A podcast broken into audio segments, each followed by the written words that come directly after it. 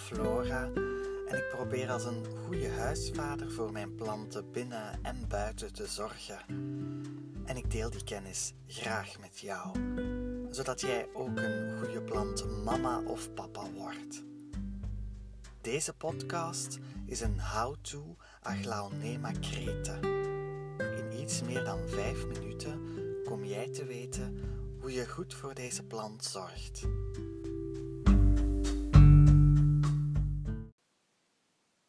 Aglaonema crete is een kamerplant met korte, lichtroze stelen, met daaraan een groen en lichtroze gevlekt blad dat tot 15 centimeter lang wordt. Hou je niet van de kleur roze? In de handel vind je ook aglaonema's met andere kleuren.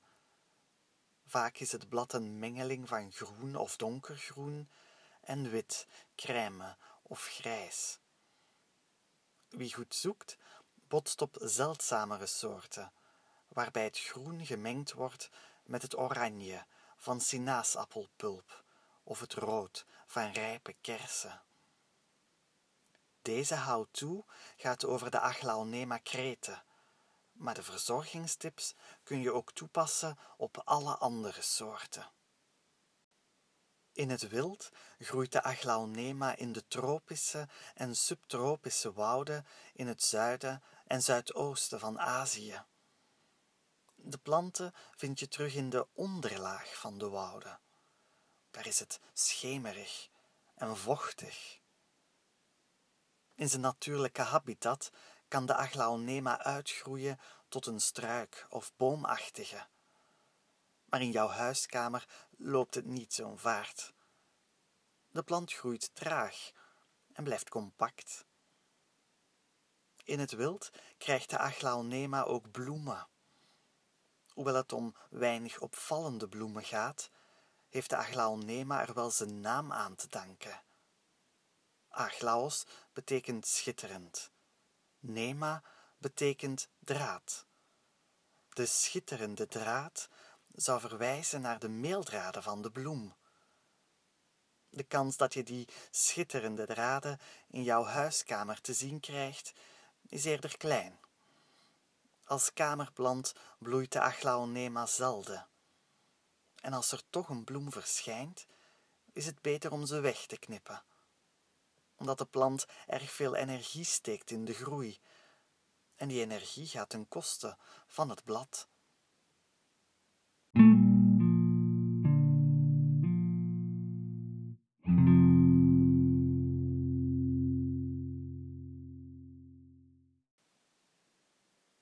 Waar moet je nu op letten als je een aglaonema in huis haalt? De belangrijkste factor is licht. Deze plant gedijt, zoals in het wild, in de halfschaduw. Zet hem dus op een donkere plek in je huis. Een lichtere plek kan ook, maar let er dan wel op dat de plant geen direct licht krijgt. Een vensterbank op het noorden kan.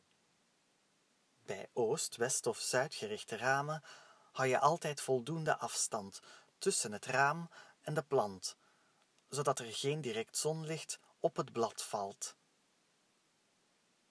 Een roze aglaonema heeft graag meer indirect licht dan de soorten met groen, wit, crème of grijs in het blad. Maar hoe weet je nu of je plant niet te licht staat? Kijk naar het blad. Als dat lichter van kleur of geel wordt, dan krijgt je aglaonema te veel licht. Zet hem dan verder van een raam af of ga op zoek naar een andere plek in je huis. In jouw huiskamer is het minder heet dan in de regenwouden waar de aglaonema groeit. Je hoeft hem daarom niet constant vochtig te houden. Geef de plant, afhankelijk van de grootte, 50 à 100 milliliter water per week in de zomer in de winter halveer je de watergift. Tussen twee gietbeurten in mag je de aarde laten opdrogen.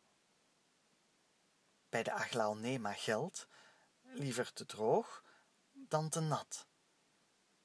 De plant houdt niet van te veel vocht of om met zijn voeten in het water te staan.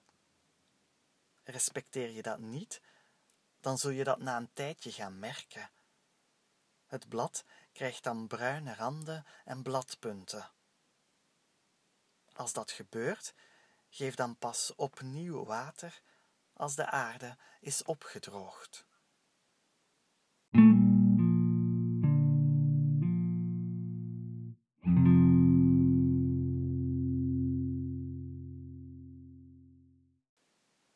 De aglaonema voelt zich het best bij kamertemperatuur en heeft een hekel aan koude tocht. Geef hem een plek in je huis waar de temperatuur stabiel is en ergens tussen de 19 en 22 graden ligt. Zorg ervoor dat de plant het niet kouder krijgt dan 15 graden. Als hij te lang te koud staat, zal het blad beschadigd raken.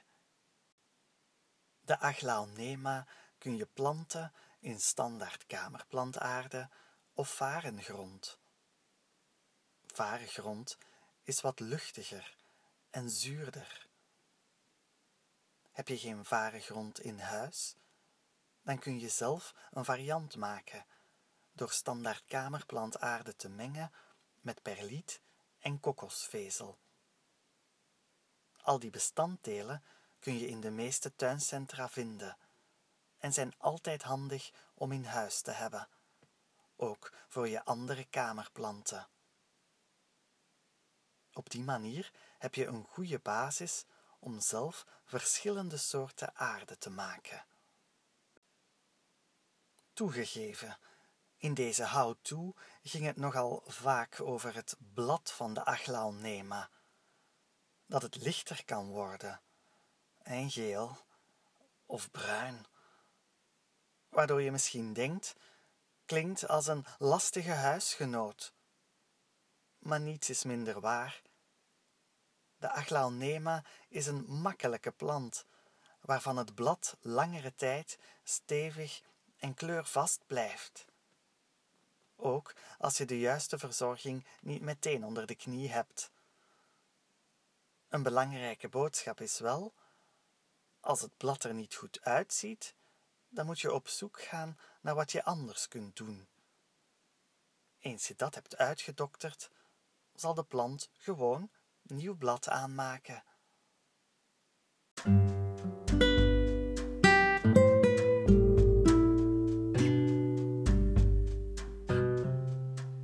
Hiermee ben je aan het einde van deze How-to Aglaonema Kreten gekomen. Bedankt om te luisteren. Laat me weten wat je van deze how-to vindt. Heb je vragen?